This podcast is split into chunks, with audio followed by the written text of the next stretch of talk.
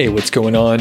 Welcome to The Doug Show. My name's Doug Cunnington, and in this episode, I talked to Chris Pearson, founder of DIY Themes and DIY Plugins. That is my favorite WordPress software company. I guess we can call it a software company. And this is a great interview. It's actually a rebroadcast, and I know some people don't love the rebroadcast, but it's been a long time. It's over 100 episodes ago. And when I looked back, I haven't talked to Chris in, in quite a while. So I wanted to talk about some of these products because I've I've been getting so many questions about them. So number one, there's sort of a newer plugin out there called the YouTube performance plugin. And a lot of people don't realize this when you embed a YouTube video, it sort of kills your load time because it has to go over to YouTube, fetch the image, and it slows things down because it loads a script that is not actually necessary. Not everyone watches the video that is on your page.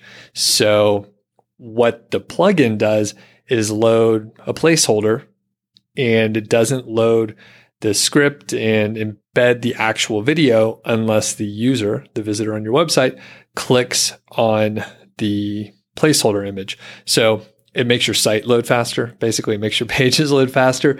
And as someone who puts a YouTube video on almost all my posts on my affiliate sites, it is extremely helpful to have this in place. Again, not everyone watches a video that you know lands on your page.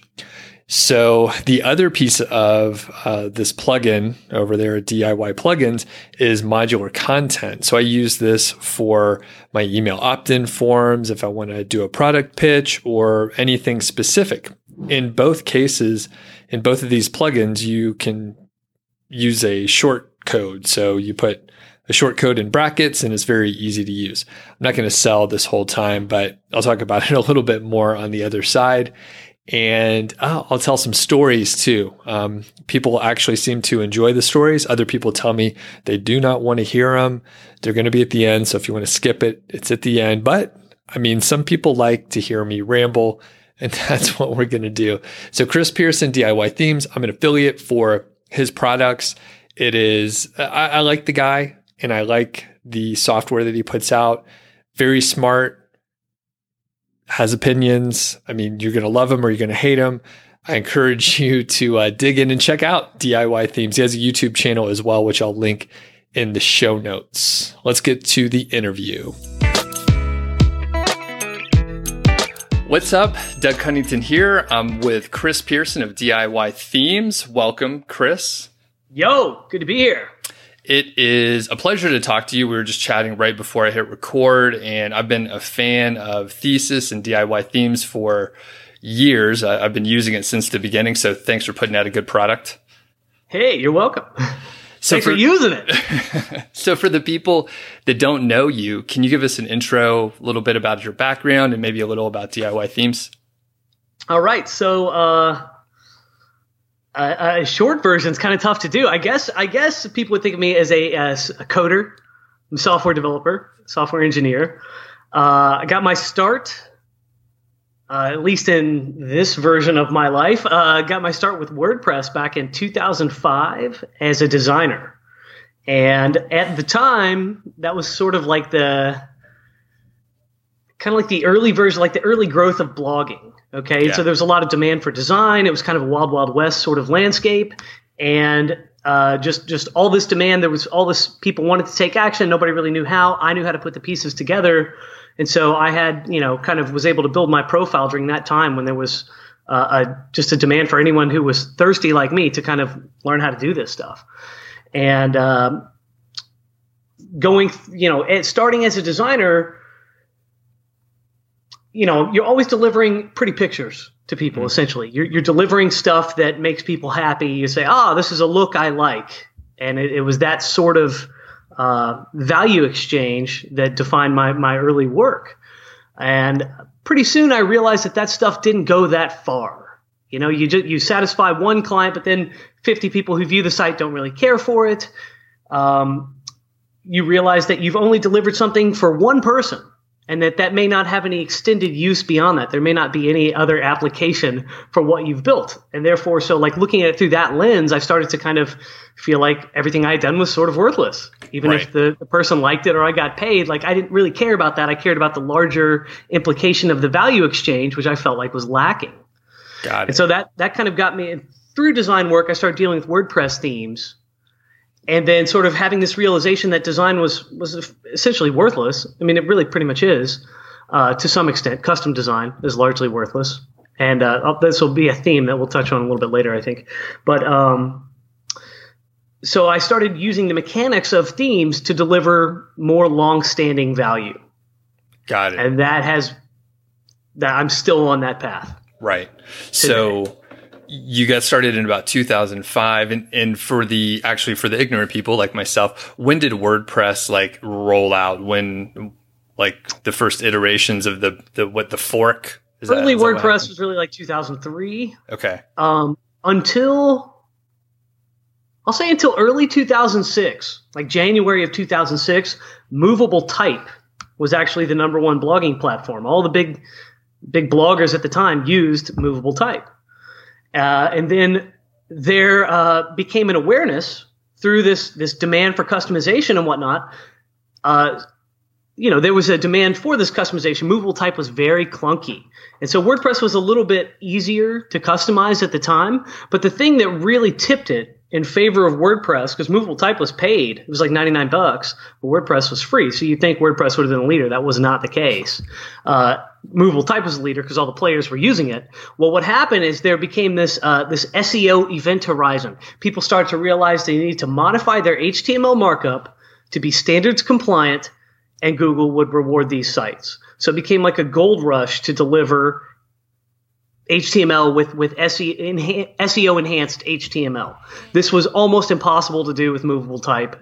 It was way more expensive to do with movable type, and WordPress made that much easier. There was a lot less friction on that pathway, and that really is what was the death knell for movable type and what you know launched WordPress into the popularity we see now. Got it. Interesting, interesting. And then from your designer days, so you were doing like custom design for folks, and then you were like, this is not scalable in a way that is helping people and stuff like that. And that's how Yeah, you the, impact wasn't good enough. You know, once the work was done, it was an artifact. It was essentially already dead. I hated that. Gotcha. And you could really, probably couldn't really reuse it because it was proprietary to Sure. whoever. Sure, just limited application, always working in this very idiosyncratic space. That's not really how we solve problems at any any type of scale. Not for an engineer, right? You're like, Definitely what not. am I doing? I have So- an engineering degree. It's not in software, but it should have been. Yeah, yeah. Well, I was going to say, what what's your education background? Uh, well, my specific college degree is in mechanical engineering, but I actually think my education background is more rooted in in, in my high school, which Oh, was yeah. more competitive and and probably significantly better than any college was ever going to be.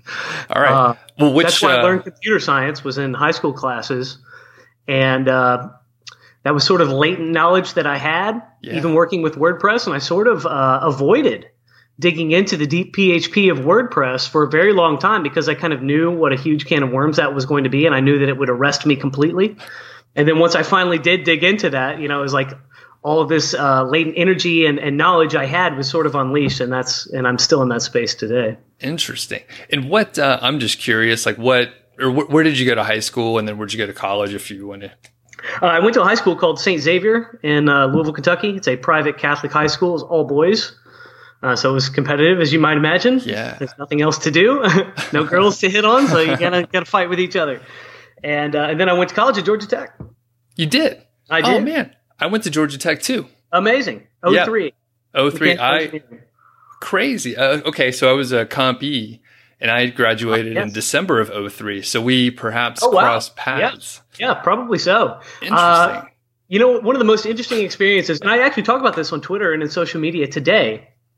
When we were there, CS was a required gen ed class for everyone in the school. yeah. I don't recall any other class giving people as much fear and problems as that class. Uh, when I was a freshman, drinking was sort of uh, the main hobby for everybody in my dorm, and uh, I would get completely hammered and tutor my uh, residence hall on CS because they were so bad. They were so bad. I had like you know 100 percent in that class, and everybody else was like you know 40%, failing miserably, can't deal with pseudocode or any of those concepts. Oh, um, I always thought that was very interesting because I felt like it was a psychologically uh, p- uh, situation where people were psychologically they were psyched out. Yeah. Because I don't think the concepts are really that bad, but for some reason people seem to have a very difficult time grasping some of the stuff that I think is like a one or zero. Like it really is pretty basic. it's just a different way of thinking, and if you're yeah. not open to it, and if you're scared of it, then uh, then you're definitely never cracking that wall. Yeah. But, uh, that's that, still that's a formative thing for me. Just seeing all the pain and the fear that people had over this. It's like, man, man. That's right. I feel secure in my job because of this. it's so true. 1501 and 1502. Yeah. There it is. Wow, you remember the numbers. My yeah, goodness. yeah. My wife my wife went there too, so we like recall some of those classes from back in the day. That's oh, fun. Yeah. Wow, small world. Okay, well, moving on to thesis and focus. Can you tell us when you got started with thesis and kind of? So I did the. So I was still in the design, mostly in the design space in 2007. I was still doing freelance work, but I was really, really disenchanted with it. And uh, in the fall of 2007, uh, on a string of, uh, of previous theme successes. So, so let's back the clock up a little bit. In 2006, late 2006, early 2007, I guess. I, am not even sure the exact date. I can find out from my site. But I released a theme called Cutline. It was a free WordPress theme that was adapted for WordPress.com, and I had had another theme before that that was pretty popular that was adapted for WordPress.com. Then my Cutline theme became very popular very fast. It immediately shot to number one on WordPress.com. It was the most used theme in the world very quickly after its release. Uh, it was sort of a very Spartan, um, New York Timesy kind of look and in the fall of 2007, after I had sold off Cutline to a different group, uh, I'd kind of tired of tired of running it, and it was it was sort of becoming a big support thing. And I was like, well, let's just ditch it. Um, I built sort of even more New York Timesy style design that became the uh, the look that has been associated with Thesis forever. Uh, the classic, mm-hmm. you know, sort of Romanesque type layout with a you know a, a serif font and uh, you know very New York Timesy looking. Just go look at the New York Times homepage. You'll see what, what the original design was. And uh, so I built that in 2007. And then, like, while I was building this, I was like, man, I, I want to sell a premium theme, which wasn't really being done at the time. And doing that was much harder than I than I realized. Like setting up a store, especially back then, I was like, oh my god. So I spent probably four months, we'll say December through March of 07 to 08 overlap. Finally got that store working, and then launched Thesis with like basically no features uh, on March 29th, 2008. And that sort of was the I think there was a couple others that were for sale prior to that, but that was really sort of the birth of the premium theme market. And then in after three months of struggling, in July of 2000, 2008, I launched an affiliate program and partnered with copyblogger.com, and that blew the lid off the whole thing. That started everything we know today. It all started right then with that partnership and uh, made a ton of sales. Thesis was very popular for like three and a half years after that. Got it. And I think when when I got thesis back in 2013, um, I remember seeing all the testimonials, and it was I think there was a lot of people that got started in that window where it blew up, and I was like, oh, I, I recognize half of those people, and it's yes. like it's like oh, pretty much everyone who's been anyone in blogging the last 12 years has had some contact with it at some point. Yeah, pretty cool. So the the big the big thing was like hooking up with copy blogger and and launching an affiliate program for that. I don't, I don't believe there had ever been another affiliate program run on for themes, and uh, so with affiliate marketing, it was usually small margins on a lot of products. Like you know, you get paid a two dollar referral for somebody buying like a women's hair product or something like that, and then the uh, the opposite end of that was like a web hosting referral this was where people like web type people, bloggers were making the most money was off these web hosting referrals. But even so, your volume is limited because that's a big purchase. And then you have to sell a bunch of little purchases. Themes came in right in the middle, like at 30 mm-hmm. bucks uh, per sale for affiliates. And that actually filled in a nice gap.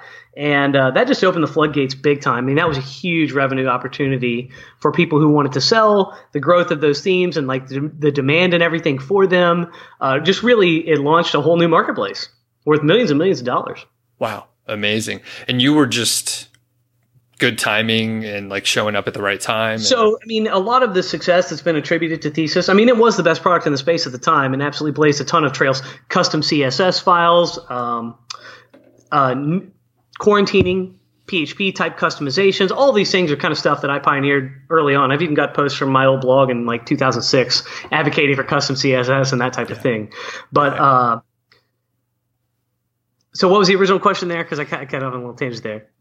Oh, you know what? I I don't I don't even remember either. You were you were telling me a story, and I, I started I riffing and got off got off course. Couldn't couldn't recall what the original slant was. That's that's totally fine. So, right. um, I guess moving forward, um, I'm curious about like setting up like the company and like running it as far as like all of a sudden it, it sounds like you were kind of a one man shop for a little while. You started scaling a little bit. You mentioned support being a bit of an issue. So when it, when thesis blew up, how did you handle your company? Uh, so it's kind of interesting. I uh, a big theme that I haven't really returned to in some time, but is still definitely true, is this idea of gravity. Okay, so for me, this this in this sense, the use of the term gravity means like you are you are undertaking some activity producing all this energy, putting some output out there, and stuff is going to find you by weight of your gravity, by the sheer force of what you were doing. You will pull things in. You will attract things that could be helpful. You can track the right kinds of energy. You also attract a lot of the wrong kinds of energy. But um, I pulled from what I was attracting for help in the early days. So I had people who were eager to provide support and wanted to because they wanted to learn the platform. They wanted to help people. They felt like they had some knowledge and saw opportunity. And so I played to that in the early days with uh, with my sport, like probably the second half of 08.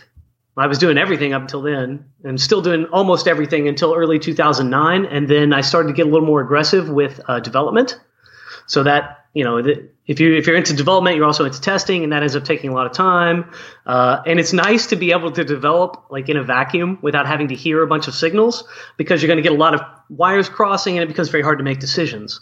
So I sort of started to quarantine myself, and uh, I had in the early days I had three people come to me through you know just by virtue of what I was doing, and they were you know very helpful and and uh, significant parts of the company for a long time. So I just it was just sort of organic in that way. All right. Yeah, and I, I was going to say just from some of the work that I do, I know like email support and that sort of thing. I can appreciate what you're saying. You need to be quarantined so your mind can do what it needs to do without so many distractions and maybe you have a bad egg in there every now and then that's um, driving you crazy but at least that's what happens to it's me. inevitable inevitable if you're contacting people that's what's going to happen uh, it's really remarkable that even I even got through those early days that anyone did, quite frankly, because uh, it seems to me that over the last decade, people's desires have increased, and their ability and willingness to tackle them themselves has decreased. So we've had trends moving in opposite directions. In the early days, everyone was sort of that pioneering and had this sort of like gunslinger mentality that they were going to, you know, get in there and hammer on some things and make it work and that actually uh, that actually was something of a pressure relief valve, even though the landscape really didn't support it at all. Like it was much harder to customize back in the day.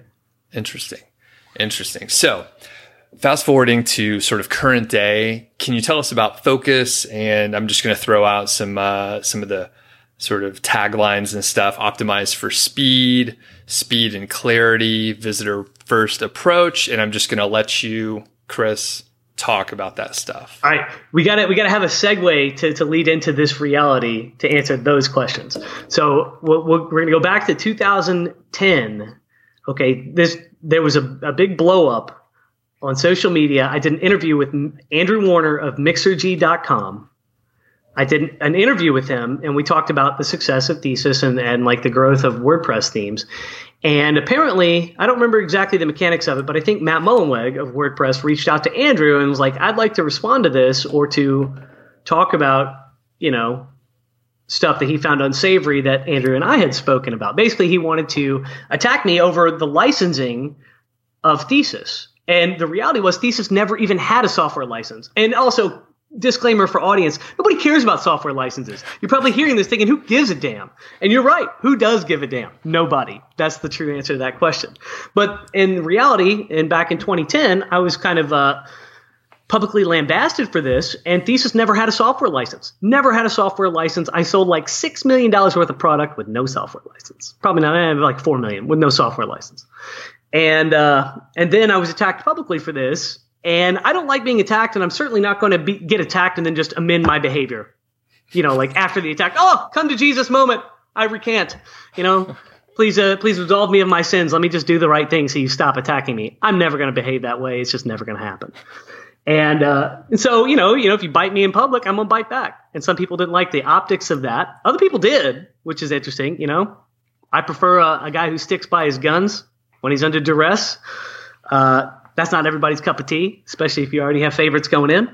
But what happened in the wake of this was that it uh, it completely destroyed version one of my business. It, it, it shattered it, and then caused uh, some course corrections to occur. So, needless to say, this happened in July of 2010. So, I'd been doing a lot of thinking between like July of 2010 and the end of that year.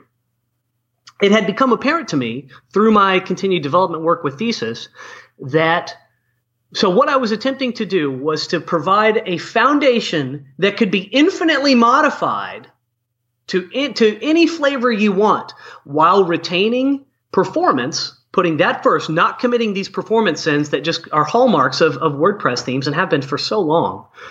So I wanted to commit no performance sins. I wanted to be 100% web standards compliant. I want to give Google and other search engines exactly what they wanted with no BS. I mean, exactly. Not like it would be nice if. No, I want it to be this.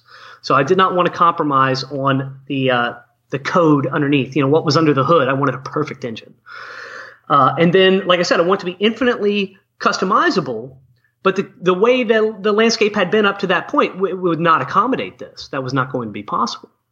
And there were also some definite other points of leverage that were going to be uh, available at the code level that had never been done. Uh, and I, I, saw these opportunities. I began to, to, you know, really have a good vision of what that might look like. And uh, so that was that was pressing on me pretty hard. I could have continued with the current course, which was very successful, and still at the time, even though I said my company sort of uh, my my course got corrected there and I had to make some other decisions. The company was still very very successful. I was selling like six thousand dollars worth of product a day. It was ridiculous. Um, but uh, you know, like I said, I didn't care about that. I cared about like trying to solve these problems. That's what was eating at me. It wasn't like, oh, how do I maintain these sales? I didn't care. Um, and so I set about refactoring what thesis was like, like in building this engine to to do these things I just described. You know, to make it so that you wouldn't have to modify the core, to make it so that your customizations would be bulletproof, et cetera, et cetera. And what happened was that ended up being a two, really, into all told, like a three year journey of building and testing this thing. And it, it grew, I didn't know what it was when I started building it, uh-huh. and then when I was done, I realized what I had done was completely replace the WordPress theme system. And the reality of the situation is the WordPress theme system is a single file with a big if then statement. If this, then this. If this, then this. And that if then statement that runs the WordPress theme system, I'm saying using quotes because it's no system at all, is uh, reliant on the naming of files that exist in the active theme folder. Like categories dash whatever for a specific categories template. I mean, it is the most non-system system in the world. If you know anything about computer science, it's a sham. And so I replaced one file with a terrible if then statement and a faulty file naming convention with an object oriented modular piece of software to deliver templates and thus themes mm-hmm. and also styles and everything that goes along with that. It ended up being a monumental undertaking. In fact, it's probably with the exception of like, you know, the editor to do to do content, uh, it's probably the most most difficult mm-hmm. uh, functional piece and like the the biggest and most important because this you know the, your HTML output is your website. You know what I mean? It is. And how well you can customize it, how well you can integrate things. Like, really built the thing. You know, I realized when I finished that, like, why didn't this exist in WordPress before? Why had no one done this? Who has three years of time and this sort of insane determination to achieve that outcome? You know, I only had that much time because the company was making so much money. Right. That's real talk. Couldn't have done it if it wasn't printing money. Could not have Mm-hmm. done it. Wow. So that was that was And three so- years. Oh, go ahead. Sorry. so I, I rolled out. So this was this was real bad, and this is an interesting story. Uh, I, I talked about this publicly because you know I talk about what I'm doing. I always have, and uh, unfortunately, I never should have talked about what I was doing. But I didn't have the foresight to know this, and so talking about it, you know, I was talking about this probably in December of 2010 on social media, and so fomenting this idea that Thesis two was going to be a thing, and everyone loved Thesis one. So it was like, well, let's see what you know the the godfather of the theme space is going to come up with next. And so there's a lot of expectation and a lot of anticipation for what I might do. Well, that dragged on all the way through 2011. I worked on it the whole year. Uh, I rented an office at some point, I think in late 2011, and hired a developer and really tried to take it full time because I just knew what was in front of me. And, uh, and continued to work on it all the way through 2012. We did this big marketing push. I had Derek Halpern of socialtriggers.com doing all my content and all my marketing at the time. And he really wanted something new to market. Like he was chomping at the bit, and who could blame him? You know what I mean? We've got this huge customer list. We got all this enthusiasm. Like, definitely let's capitalize on this. So I was on board with that. But what happened was this dragged out over such a long period of time that people get frustrated. And in addition to that, trying to create some of these or capitalize on some of these marketing opportunities that just naturally occurred as a result of all this uh, creates external pressure to deliver. And but the problem is with marketing, you have to have a date, right? Can't just be an open-ended promise. It has to occur at a time. That Right. way, everyone can. That's how it works. Um, unfortunately, when you're developing something that you don't even totally understand the scope of, and how could you? Because there was nothing that existed prior to this. You know what I mean? It's not like you just look at this and say, "Oh, this is exactly what we need." It was never like that. There's always some new wart to uncover with WordPress, it seems. And so this development just dragged on and on and on. And finally, when we decided to put a date on it, uh, you know, we really aimed for October 1st, 2012. Um, it always seemed like that was going to be achievable, but the reality was it was not. And even when something seems achievable, you know, like in my life, honestly, like add nine months, Yeah. maybe add more. And that sounds crazy to people, but like this is the reality. This is the reality of developing and testing and engineering and throwing stuff against the wall and trying to figure it out, especially if you're you're uh, forging new territory that's not been forged before. And so what happened with that is that all this anticipation happened. Thesis two was released well before it should have been. Uh, it actually, what people could use when I delivered it actually had fewer options and fewer flex, less flexibility than what people had been accustomed to before. So from an end user perspective, this is a failure. I don't understand the mechanisms underneath this. I don't care. I care about what I can use and what's relevant to me. And what I am seeing is not a good thing. And I sympathize with that viewpoint completely. And those people were correct in their assessment. And what happened was, uh, because of this, there was a terrible, terrible negative cascading effect as a result. People became discontent.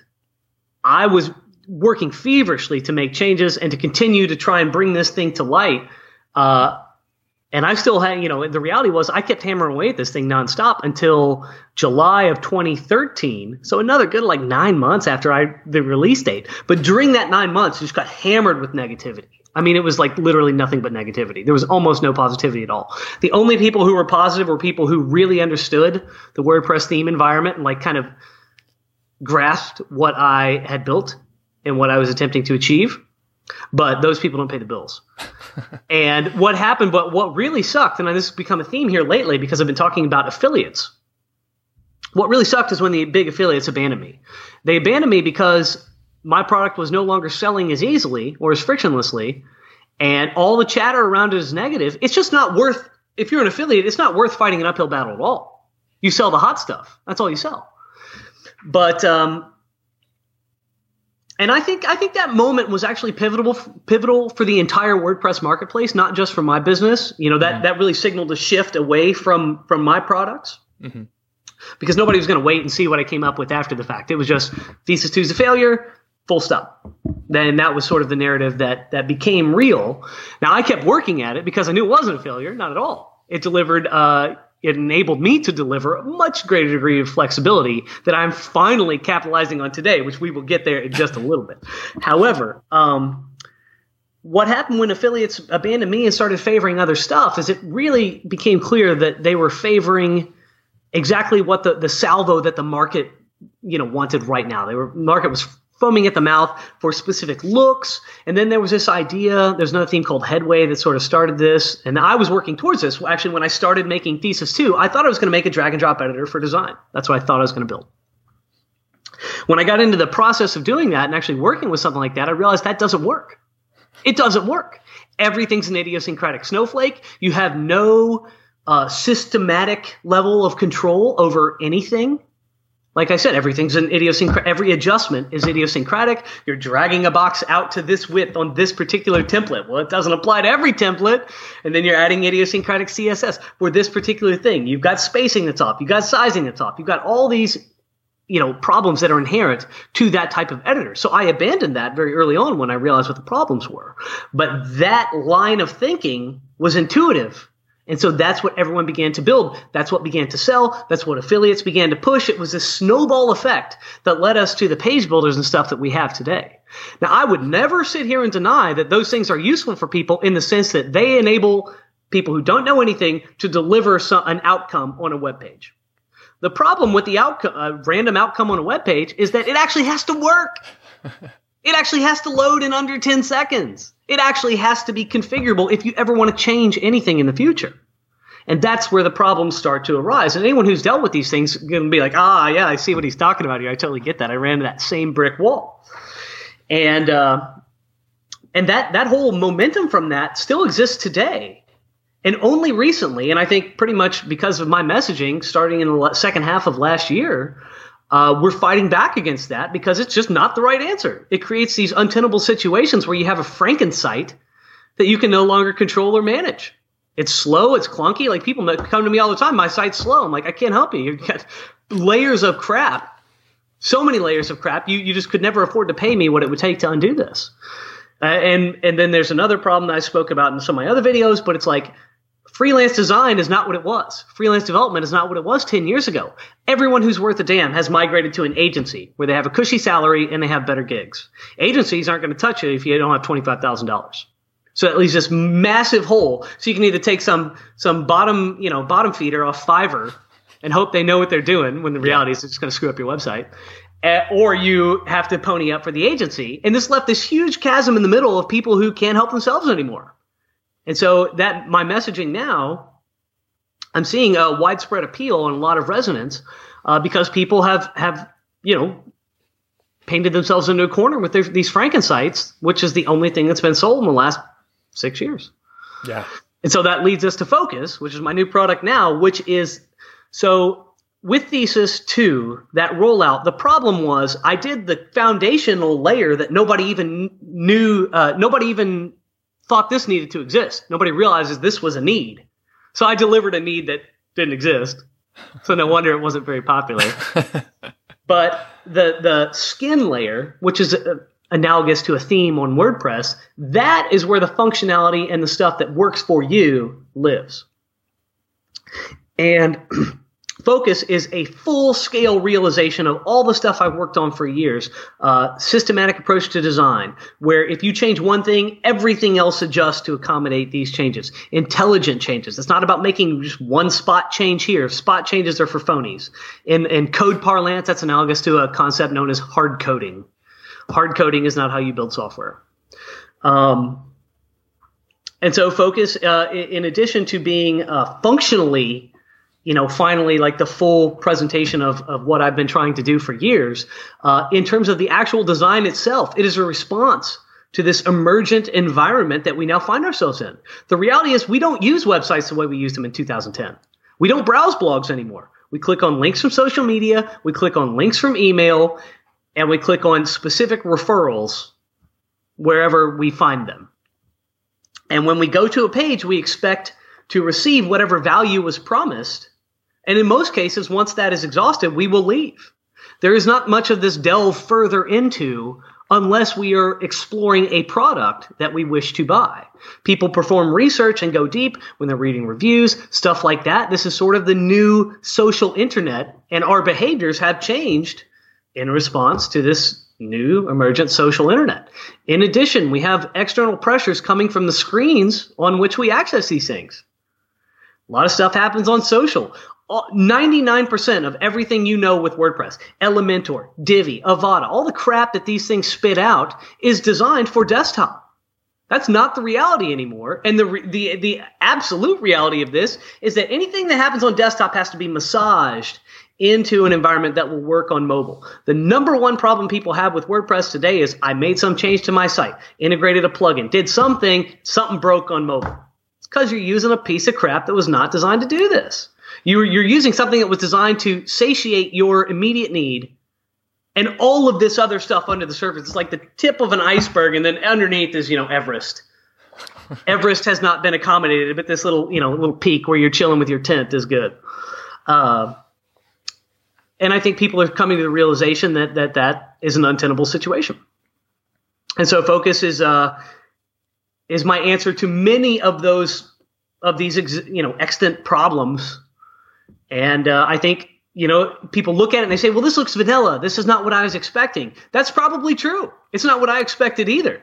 But it is a response to the reality that we now find ourselves in. And on top of that, it's fully configurable. I deliver you vanilla. That way, there's not anything you have to remove to get to where you want to go. It's all adding. That's something else that WordPress assemblers, people who work with sites will understand. If you work with a foundation, you generally have to undo a bunch of stuff that you didn't like about that foundation, then add your own stuff. I hate that layer. I don't want to undo anything. Anything I want to, you know, that needs to be undone angers me. so I want to start with something and only add exactly what I need and know that I am doing everything in the most efficient way possible. Got it. That was a solid answer, Chris. a long-winded one to get to where we are today, but I think that history and that context matters. And I, yeah, I mean, we went all the way back to 2010. To that's amazing. So, um, to sort of summarize to make sure I got it generally right. Um, you have a more sort of efficient foundation to build focus upon, and you've been working on it for years. And this current iteration is a bit of a reaction to the bloated themes that are out there, page builders that are slow and that sort of theme. So people can actually like use it on, I'm pointing at my phone that you can't see, but mobile and tablets where we're getting, you know, what 50, 80% of our traffic most of the time, right? Well, I mean, it depends on the site, sure, but sure. there's a huge enough segment. Like I said, the, the behaviors that we see are click throughs from social media. Most social media click throughs are, are, you know, the trending towards mobile click throughs. Yep. And so that's the reality of how people are going to see your site and how they're going to receive information. There's so much to this too, but like, you know, in most parts of the world, uh, downloading a page on a phone is not done over Wi-Fi. It's done over broadband, and broadband's not cheap. There's so much baked in crap with your typical WordPress page. So if you use a tool called webpagetest.org, you can see this. But your average WordPress page is going to come in at something like 2.3 megabytes. That means that phone's going to have to download 2.3 megabytes, chew up 2.3 megabytes of data just to serve one page. Contrast that with with my stuff. You know, if it's over 200 kilobytes, like what are you doing? Which is, you know, 10%. Right. 10% is large. So it, this is efficient and so, on so many levels. Like this, you know, if we want to talk about um, like environmental friendliness, being energy conscious, mm-hmm. you know, conscious mm-hmm. of what we are consuming, I don't really understand how you can justify any other approach. Uh, you know, this this is ticking all of the boxes. Like it would be nice if, it would be nice if. The only thing it's not ticking is this ego satisfying like overdone design sort of desire. But this has been the internet for 10 years. Like nobody cares. I think we're blind to all this crap. We see big images. We just scroll down to the content. We don't give a shit what that image is. Right. Pardon my French there. Yeah. But like people don't care.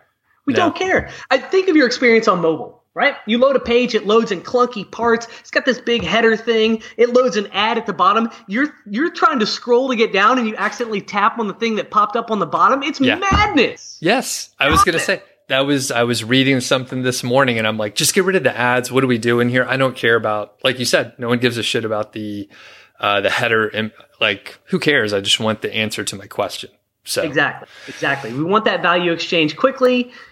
And, you know, it, I mean, I could go on about this. There's a hundred different angles that I could take this with and go into big discussion about marketing. Like, should you have email pop ups? Well, these convert better. Yeah, sure they do. But the people you're acquiring are crappy leads.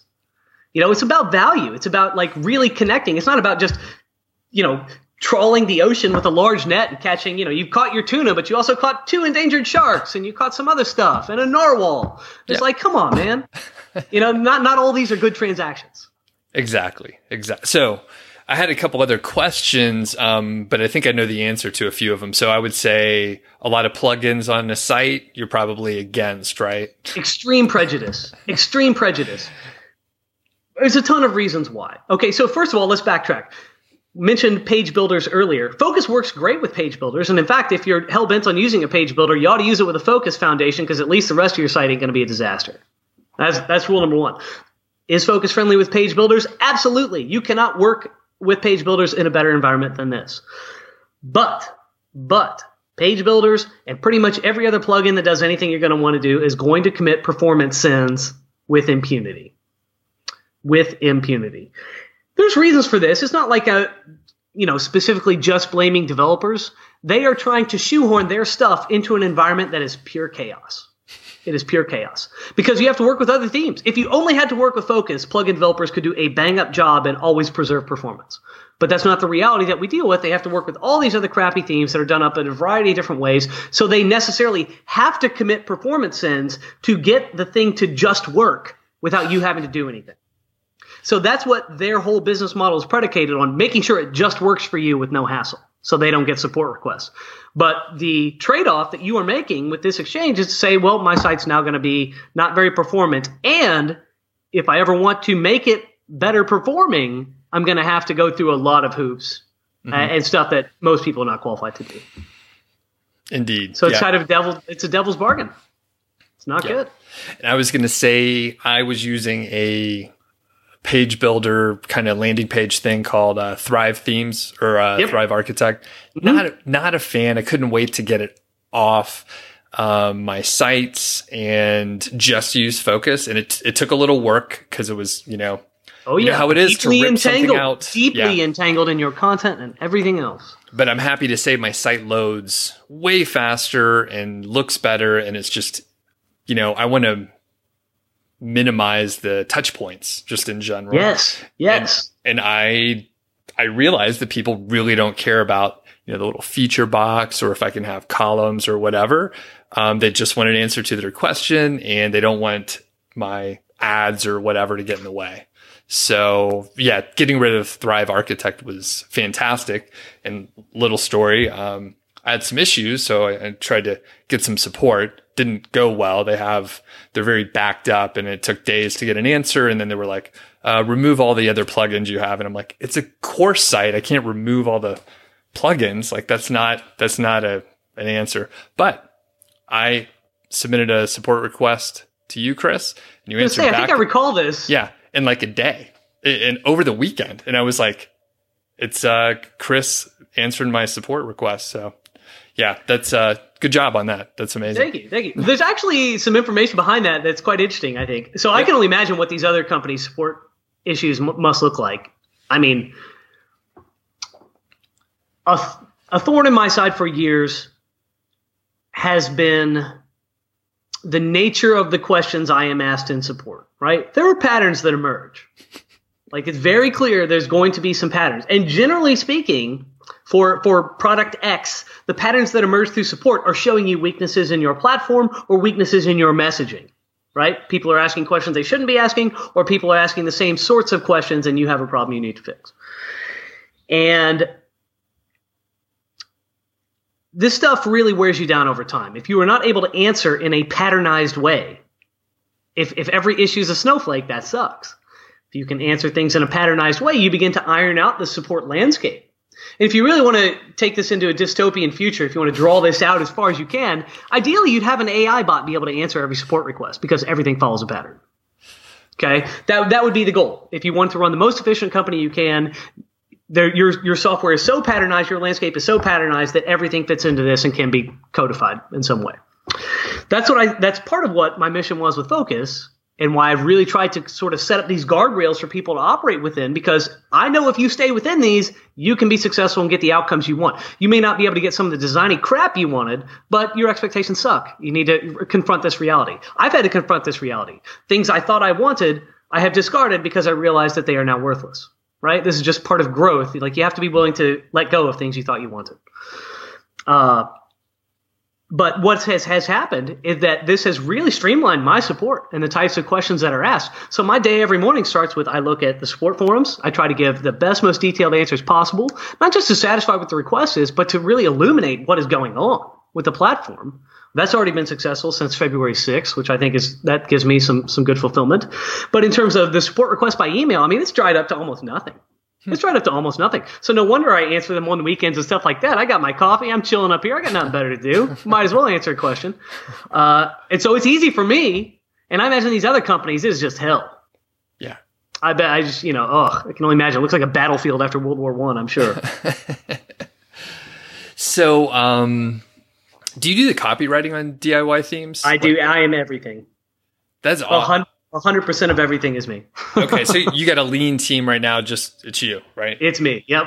So, what, what's your background in copywriting? Because it is really good. Uh, I'll put a link for folks to get a little tutorial uh, as an, an example of great copywriting. But it's awesome. It sounds just like you. Uh, go ahead. What, Thank you. That's uh, a great compliment. Um, well, I went through school at, at pretty high levels took the highest level classes I was able to take at each point, and I feel like I had a really good background in, in sort of everything, and and um, you know, like my grasp of English and stuff was pretty good, but I was not really, I would not have considered myself a good writer, mm-hmm. like coming out of high school through college and all that stuff. But I was my early internet career, I so I had a good background, but it wasn't refined. But my early internet career, I was exposed to people that were good at this stuff. Uh, Brian Clark of Copyblogger, he's good. I dislike you know some of his actions toward me, but that doesn't mean he was not good at what he did. Uh, Derek Halpern, working with him was an absolute treat. He's great. Uh, I learned a lot from him. I learned a lot from watching others. Um, because I have been solely responsible for my product forever, it matters to me whether or not I'm connecting. mm-hmm. It matters to me that that it sells. So like I've had some some pressure just on me to try and improve these things, and, you know, I've been iterating on this stuff for 13 plus years. And so I have gotten better at that. I think I understand the nature of internet communications because I'm so active and I've been in this landscape for so long. Uh, so I mean, there's a ton of experience there. I guess what I'm trying to say. Sure. so I had a good background, good foundation, ton of experience, ton of exposure to people who are good at this stuff, and a desire to refine my own techniques to make mm-hmm. sure that it is effective. But on that note, I've always considered myself not really considered myself, but like I've always been sort of a polymath type person, mm-hmm, mm-hmm. right? I don't like to just be good at one thing. In fact, I'm sort of. Uh, I think I live sort of an interesting, unique life. I, all I do is try to get good at things. I build skills. Yeah. Well, what's some other stuff away from internet? Oh Lord, I've done everything. Uh, yeah. I mean, sports been a big part of my life. Uh, for a while, it was baseball, then it was softball, then it was tennis. Uh, now I do golf. I'm crazy about that. I got a freaking golf simulator in my house. I hit balls every night. Uh, for the, like the last five years, I played a ton of golf. I haven't played hardly any golf since I really started to work on focus. But um, so I do that. Uh, you know, video games. Yeah, um, right. I mean, I build Legos.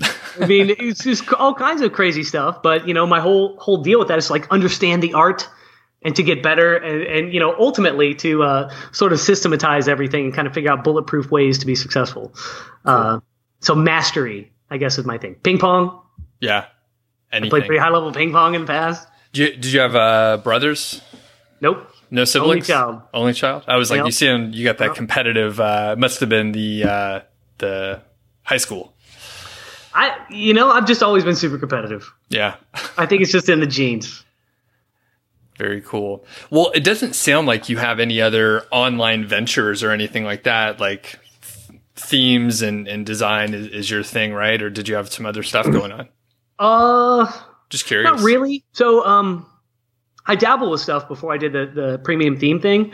But one, one thing that has emerged through that work that's sort of separate, and I'll tie this in just a second, but uh, I came up with the golden ra- golden ratio of typography is the concept uh, that I started to really kind of kind of work on in late 2011. And what this is, so we'll go back to Cutline. I mentioned that theme I made 100 years ago. I remember I did a big update for this that I had adjusted the line height of the primary text. Okay, so like the way the paragraphs looked, I'd made the spacing between the lines a little bit bigger, and I was just delighted with this. Just delighted with this. But I remember that I had just I like spent a whole day just making these little tweaks, and and, and then like settling on a result that to me looked better and, and provided a more pleasant reading experience. And I just love that. But then I really started to try and un- unpack the mechanisms behind that. Like I wanted to understand like why why did this look better? What did this mean? What did this imply? And it, it led me to realize that there was probably a way to like there's dimensionality to text. There's a certain font size. The column's only so wide what is you know having a mathematical background knowing knowing that i can look at this and say there's probably a best fit solution for this. And if there's a best fit solution that means there's a curve so you can fit along you know an infinite number of points. And so that led me to dive into this whole golden ratio typography thing. And so i, I published my initial manifesto on that in december of 2011 uh, the the basic math there had was you know full of mistakes. There was definitely plenty of mistakes and faulty assumptions, etc. But I also uncovered some concepts that persist to that have really defined what golden ratio typography was. So my finger was on the pulse; it just needed to be refined. Mm-hmm. And um, so I introduced some of that stuff into thesis two skins in October of 2012 and then continued to sort of massage that and work on those. I released the Personified skin for thesis in like February or March of 2014. And that really had a fuller suite of golden ratio typography. Like it really sort of I sort of understood what the, you know, so it affects more than just typography. All the spacing and the layout can be derived from this. So like my my basic hypothesis or theory is that well, hypothesis I, reckon uh, is that all the dimensionality on a page needs to be related in some way. It will have a harmonious effect on a viewer if it's all related. The question is, how do you make it all make sure it's all related? Well, there's different ways. All of the font sizes that are in use could be related through some scale, a scale that's related through this, a similar proportion. All the white space, line heights of text, padding, margins, all of these things that define spacing on the page could also be derived from those same base units. They can all be connected. And if that's true, if you change one thing, you can change everything in a systematic way. So that's speaking to this process that I was that I mentioned earlier of, of trying to figure out ways to do design without having to go through and do idiosyncratic spot fixes or hard coding. And so I was aware of this you know, and I this uh, potential enhancement that could be made. And I rolled this out in the personified skin, but then I even started to understand it farther and refine it farther over the you know the next few years. And then by the time I really got into building focus late last fall, I realized that the or actually last summer is when I did these refinements on the golden ratio typography calculator. I uh, went back through all that math and realized that like or figured out a way to make sure nothing in it was arbitrary at all and that everything was tuned according to the golden ratio and like you know i figured out what that what that meant and what right. that output should be. And now that is baked into focus as well. So this is literally the first design system of its kind ever anywhere. Everything is related everything is mechanical nothing is done with this manual input. It is all informed by math and is therefore infinitely flexible and scalable it can adapt to any environment. It can be anything, and it's not even uh, it's not even restricted to use on the internet. This could this could be applied to books, magazines, periodicals, anything, uh, anywhere text appears. And for the people that don't use Focus yet, I can tell you basically you put in your font size and then everything else propagates out. You can tweak it, right, Chris? But yes, you can. You can idea. spot tweak, and that's you, only you in response to known yeah. support requests. Yeah, you would never do this. if you knew what you were doing, you would never do this. yeah, yeah. So, so yeah, you just put in the font, and then everything else just is this. It's spaced properly and all that stuff, right? And actually, for the people who are following Wow. And Actually, Chris, I yes. lost you for about 15 seconds there. So okay, no bigs, no bigs. Uh, where do you want to go back to? We could just say uh, I was talking about you just adjust the main font size and then it goes from there. Yes. So, so for the people who are paying attention and thinking, not all fonts are the same. Like their physical characteristics are not the same. There's a dimension known as the x height, which is the height, the ratio of the height of a lowercase letter to the height of an uppercase letter. It, x is used as the, the main lowercase character for this. That's why it's called the x height. And some fonts have a very small x height. Some fonts have a very large x height. The trend now in digital fonts is to have a large x height. We've figured out that this is easier for reading. But the di- bottom line is these differences in x height require some tuning adjustments to make sure everything is perfect. And the golden ratio typography formula accounts for that if I have measured the font in question and identified its exact metrics. So I do this too. I spend some time, uh, you know, like whenever I introduce Google Fonts onto the platform, I will measure those fonts using a proprietary technique that I've developed. uh, I have videos on this. It's not like it's a secret. But um, you know, so I, I literally measure measure the physical characteristics of fonts so that I can tune them perfectly within the context of of this stuff. Very cool. I like it, and it's funny enough. I, I didn't even realize it, but I have a concept called the keyword golden ratio. It's not based on a, any real um, math, like your your visual, uh, you know, golden golden type. Sorry, is it the? It's golden ratio typography golden the, ratio topography. Yeah. But the golden ratio, it's a good branding thing from a marketing standpoint.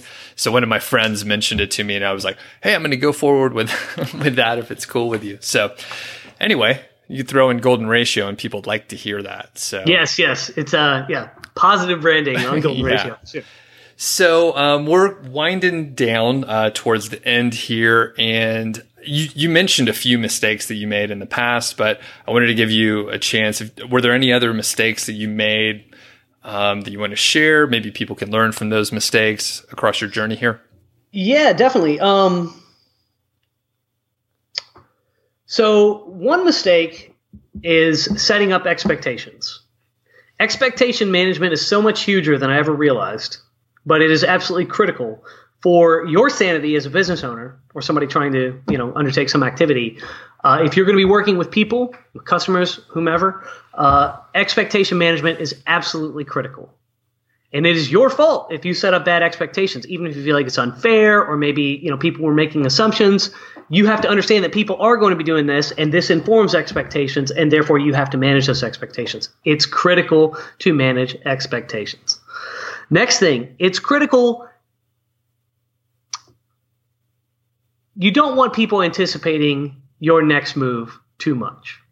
Number one, it telegraphs it for anyone who wants to be in competition with you. So therefore, it's not really that intelligent to do from that perspective. But you can cannibalize your own audience by creating anticipation for something that you may or not may or may not be able to deliver on. So this whole under promise over deliver could not be more true. and that's sort of t- you know the anticipation expectation that's sort of a you know entangled sort of concept. But that's critical. Another thing that's critical is partnerships. It's not critical to form them. It's critical to understand what you're doing before you enter into them. And that, to manage expectations there as well. Gotcha. And to clearly delineate um, need to clearly delineate the circumstances under which you are happy to operate between both parties so that those lines are not crossed because that's going to create tension and those te- the tension will ultimately corrode that partnership. And so you don't want to have one partner uh, sort of feeling like they are driving the ship mm-hmm. when you feel like you you have a different ship that you want to be driving because they're going to invariably want to turn in different directions at times and that's going to be tough to navigate. So it's nice to have that stuff out beforehand. Mm-hmm and but the problem is when we see dollar signs and we see rewards, we end up making those choices in spite of known conflicts. And that might might lead to money and success in the short term, but in the long term, you know, in a three year window, it might be good. In a six year window, it might have a lot of problems for you and less problems for them. Like you need to, uh, you know, think about this stuff beforehand. It's not free and immediate reward. Like like I said, even if it lasts three years, uh, may not always be a good thing. Easy for me to say because I already had one good successful run up. You know what I mean? I don't know if I'd be able to traverse that landscape in a way that satisfies me if I had not already had one successful run up. Got it. Um, another thing, um, or another another pitfall, I guess, is uh, is becoming reactive in your business. You do not want to become reactive to your customers or to complaints or to your competition. The second you switch to a reactive business model, you are forever chasing your own ass and you are ne- you're you're no longer calling the shots. You're no longer in charge of your own business. You are hoping to satisfy something because you feel like there's a disconnect between what you offer and what the market wants. So you are trying to please someone else. When your business has shifted to that, morale is going to drop. Everything is it's just going to be this constant cycle of you're not good enough. You need to understand that going in. If you are become reactive, it's over. Uh, and I think that there has been times when my business has been when everyone, all the energy around me, saying, "Hey, Chris, you need to become reactive." And my whole thing is, I never want to. I'm, I'm just not wired to behave that way. But if you are surrounded by people who who don't understand that it is critical not to become reactive, then you'll you will be in a, a problematic situation as well. And really, this is probably of all the things I just mentioned, this is probably the most important one. It depends on how you're wired. Some people are wired to please. I'm not wired to please. I'm wired to innovate, which means I need to sort of actually not respond to criticism. Uh, but really understanding yourself, and if you're if you're the type that doesn't want to be reactive, uh, being thrust into that role is just is just the worst. Is just the worst. Yes.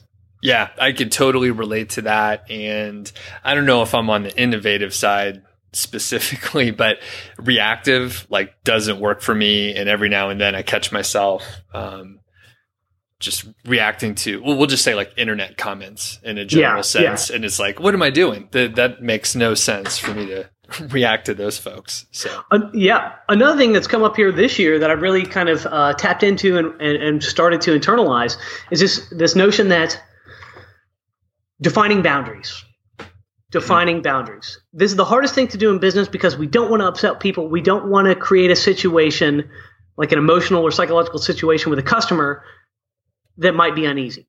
Mhm. The natural inclination is to never do this, right. but that means you have no boundaries. If you have no boundaries, that means someone else is setting your boundaries for you. It's the same sort of thing as being reactive. It's just a different way of looking at it. But so we think, especially when we're just getting into business and we don't have a lot of sales, we think, well, if I define boundaries, I'm necessarily cutting off some potential sales. Yes, you are. And those sales you're cutting off are saving you from dealing with a bunch of crap. Not all money that gets in your pocket is good money. Right. The stuff that is implied on the back end of that may be terrible. Uh, some of the situations you find yourself in, the patterns of behavior that are established as a result of your acquiescence, uh, can lead to bad places. You must have boundaries, and, and boundaries are freedom for you. And what matters, you know, as a business operator, is it the customer that matters, or is it you? Well, I got news for you. All my customers don't have squat if I don't if I lose interest tomorrow. Everyone is effed. Yeah. But if I establish boundaries and continue to operate in a space where I am happy, then everyone who's relying on me is in a good position. So it is not just for me, it's for everyone else's sake as well. I have boundaries so my customers can win. I mm-hmm. have boundaries so that I am sane. Those two things are not mutually exclusive. Right on. Well said. All right, last question here, and then we'll let people, uh, or we'll tell people where they can find you, find focus and uh, DIY themes and all that. Are you in any mastermind groups, or have you participated in anything like that? Uh, it's been a long time, probably like 2011 since I've done that. I did one local group here in Austin. Um, I am not much of a group guy or a team guy. Okay. I am a team guy if I'm on a team like sports and stuff. Yeah. I like that. I like figuring out ways to help the team win. but uh, I'm trying to think what my my I just have a little bit of a distaste for stuff like that because I feel like there's concepts and we try to thrust these concepts onto others when the reality is you just need to understand that a concept exists, chew on it, and see how that fits into your ecosystem in your scenario. And so I feel like a lot of those discussions in mastermind groups kind of kind of devolve into like a best practices sort of thing. And I just, uh, you know, I just, I don't know. I don't know. I think I think things require so much deeper thought and like you know like you can't really cover what it is for you in a mastermind session. It's just like a concept comes up, and I feel like we could have a concept come up in one sentence, and I could run with that and work on this for a month. You know what I mean? Right. So on that basis, and then on the same, by the same token, I don't like because uh, it's very easy to see things in a concrete way when we have walked a path but it's not concrete for others. So there isn't like a one to one correspondence. And I think I struggle with that too, because like I said, I'm such a systematic thinker and knowing that there's idiosyncratic differences, I'm just not comfortable with those discussions and they feel kind of counterproductive to me in the end. well, it's good to have. I mean, you're a contrarian, it sounds like, but um, I, I suppose just, that's true. but that's okay because it seems to work for you. But I was going to say everyone, you know, loves masterminds, or at least the people that are talking about it. I mean, oh, totally, totally. A, I mean, they're popular for sure selection bias there. All right, Chris, where can people find you? Where would you like them to connect? All right. Uh, if you want, if you want to connect with me, the person, my Twitter feed is honestly the best place to do that. I hate that. I hate that it's quarantine over there. Everything should exist on websites. I'm all about the freedom thing and owning your own stuff. But unfortunately, Twitter is the least, you know, it's the most frictionless medium for this. If you really kind of want to tap into all things me and all the stuff I'm talking and thinking about, uh, that's the most interesting place to connect with me. It's at Pearsonified, uh, which I'm sure we can yep. put that on some notes on this thing at some point. Uh, another place, my business website with all my products, DIY themes, uh, DIYthemes.com, DIY. People transpose those letters for some reason. DIYthemes.com. And then my personal website, pearsonified.com, which is going to be getting some some updates here soon. But um, those are the main places. Also have G uh, golden ratio typography stuff is now housed at grtcalculator.com. And the point of the GRT calculator is to enable you if you're not using my software, which is a grave sin not to be using my software. But if you are not and you want to see what your environment might look like if it were enhanced with golden ratio typography, you can go to that site and uh, get the nitty gritty details on that. You can input your information. It will spit out what you know your content might look like if it were better formatted uh, with this this uh, golden ratio typography system. Very good. I'll put links for everything so people don't have to write it down. And Chris, it was a pleasure talking to you. Thanks a lot for joining me. Well, thanks for reaching out and doing this. It's fun. Uh, I haven't done something like this in a long time, so this is this is great.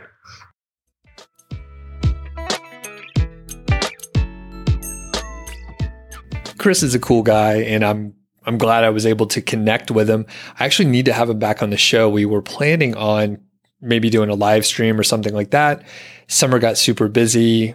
You know, sh- shit is crazy these days. So a lot of times we had the best intentions to like hooking up to do that live stream and, and reconnect, but we just weren't able to make it happen. But maybe this fall we'll be able to do it. He's been putting out you know, more content over on YouTube and just more sort of little updates here and there. And I am basically a fanboy. Whenever he puts out a product, I buy it um, that day. In fact, the last the last thing that he sold was an, a, sort of an addition, a little piece of premium functionality for the Focus WordPress theme over on Thesis, the Thesis ecosystem. And I immediately bought it. I have not been able to use it yet, but I think once I do, I'll let you know because it's going to hopefully make my homepage at Niche Site Project look a little slicker as well as, you know, putting together some, I don't want to say like sales material, but um, yeah, things should look a little sharper, a little cleaner with the latest update that he put out over there on Thesis. And again, if you haven't checked it out and you're looking to have a lean, fast loading site, DIY themes and focus is probably uh, it's my number one place that I would advise you to look. I did play with uh, Carbonate, which is another friend of mine, uh, Matt Giovanisi. He created that theme and it's very fast as well. The sort of issue that I had with Carbonate is you have to, it's not just being comfortable with code. You, you need to have the I guess, intent to dig in and have to figure stuff out. It was a little too much for me. And I found that I was wasting a little too much time. It was a little too, um, it was a little too uh, DIY for me, if I can use that term. It was just a little too much where thesis and the focus ecosystem, you do have to get in there and maybe put in a line of code here or there in your WordPress post, but it is very easy to use. And I've, I've advised many students to use Focus and they've had no issue. They've been able to get great support from Chris directly in the support form for DIY themes. And that is the flaw with Carbonate. There's no support. So you're just shit out of luck. If you can't figure it out, you have to go try and figure figure it out by reading a blog post and watching a YouTube video, and then it may still not work. Where in, in DIY themes case, like Chris has a login to my website because I've needed help to fix things here or there. Now you have to give a good effort and, you know, make sure you're not doing something that he's already documented. But most of the time it's there. Like he, he can help you troubleshoot. So, and I don't want to create a ton of work for Chris, but I mean, I've, I've been able to get great support from him in the past and I'll, I'll, I'll stop here and I'll move on to my stories. So a few weeks ago, we were in the mountains. We were in Leadville, Colorado, and, and people, if you haven't been there and you like mountains, it's a pretty cool town, very small.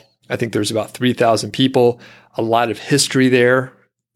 Doc Holliday, uh, famous from the, was it the OK Corral shootout? I mean, he was on Tombstone, right? If people saw that movie with uh, Sam Elliott and uh, Kurt Russell, Doc Holliday was in there. It was Val Kilmer. and anyway, he hung out some in Leadville. So ton of history in that town. There's some big, huge mountains around there. The two largest mountains in Colorado are there. Mount Elbert, Mount Massive, and we we hung out there. There's a small main street, sort of the traditional old style main streets, and there's big brick buildings and old just old. It's old, old. It, it's amazing. The places that didn't burn down um, are still there. And my wife and I were walking around, and we would see this line um, forming at one of these stores. It was just like a clothing store, and I was I vaguely remembered that there was a sort of a like locally sourced or at least US sourced materials and sort of just a small company out of Leadville and each day there was a line from 1 to 6 p.m. going out the door. And eventually our curiosity got the best of us and we looked it up. It's a company called Melanzana. And our Italian friends already know that means eggplant. That is eggplant in Italian based on their about page. So it's called Melanzana and it's a small clothing company the about page is pretty cool. It actually reminds me of, you know, stories that you may see in a Seth Godin book or on his podcast, which is a fantastic one. They just wanted to move to a, a mountain town that wasn't like a big resort town. They went to Leadville and they wanted to make high quality mountaineering clothing that they could use and beat up. And we got sucked in. I'll tell you, they open from one to six. They don't ship online. They don't do um, orders by phone. You can't order online. I believe they tried it, but they ran into some issues. So you have to buy it from the store. Not only do you have to buy it from the store, you have to stand in line outside. Again, they're open from one to six. And we were just, I mean, we didn't have a ton of plans on the off days that we weren't doing some, you know, mountain climbing or something like that. So one day I was like, all right, I think I'm going to go stand in line. Maybe we'll check it out. I don't necessarily need a new hoodie, but they look pretty cool. And the crazy thing is they're not insanely expensive. So I think like an an average hoodie was like $70. And if you got sort of one of the thicker ones, it's better for wind, uh, wind conditions and a little cooler conditions. It was about 90. So not super cheap. It's not like, you know, cheap Walmart, Target kind of clothing, but it's handmade, like they're in the shop. In fact, I took a picture of the people with the in sewing machines back there, and they were super nice, uh, very comfortable. And I got a regular hoodie and one of those, you know, more more rugged hoodies for the little bit of uh, cooler weather. And man, they're they're freaking comfortable. They have other clothing that is not there all the time, so they will let you know the release date. They'll be working on them, and then they'll have a release day. And you may not get the color you want or the size. Like you may have to change the color based on the size availability and all that stuff. But it's kind of a, a cool thing. And again, it reminds me of you know the stories you hear on the Seth Godin podcast, Akimbo, or in his books, because it's it's about providing like you know doing something that is sort of exceptional where people will stand in line. I didn't even know. I didn't, I don't need a hoodie, right? But I was like, you know what? I want to support this small business. All the materials are sourced from um, the U.S. as far as I could tell, and they really, I mean, they're not trying to grow as fast as they can. They're trying to provide really good products and have like a company that they want to work at and the employees want to work at.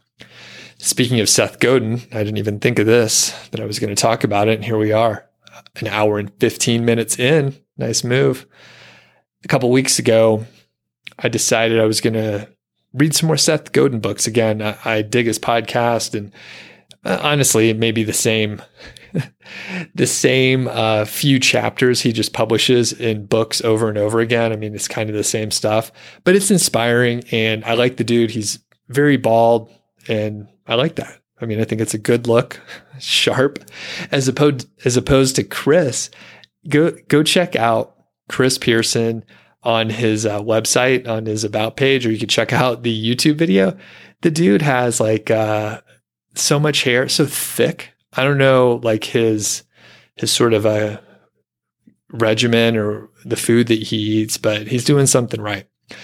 The point is, it was like, I'm going to get some more Seth Godin books, and many of them have been out for like 15 or 20. I don't even know. They're they're fairly old books. And one little ninja hack is to go to eBay and just look for books that you're interested in. Usually, you can get them for about three to five dollars with free shipping. So I ordered, I think, seven of his books that I didn't have yet, and it was like forty dollars or so. Not bad. So a couple of them were a little more expensive. A couple were uh, hard hardcover, so they were a few more bucks. A lot of times they're from libraries or it's from like a Goodwill where things were just donated, and it, you know now I have a couple, few hundred pages to read. Most of Seth's books are only like 100 pages. Some are a little longer. But anyway, I have a stack of books to read and hopefully get inspired. And I think with that, I will end the episode. Go check out uh, DIY themes, DIY plugins if you just want to check out the two plugins that he has over there. If you don't want to you know migrate over to a new theme. But if you are if you are tired of using a theme that is slow to load if you're tired of like fussing around with a, a poor interface a lot of times those page builder type either plugins or themes overall they're just slow to use and they're slow to build your page. They suck. I hate using them and i just want uh, you know the simplicity of working in the WordPress editor. That's one of the reasons why I like DIY themes. Okay, I didn't mean to make it a commercial. I'll catch you on the next episode, folks. Have a good one.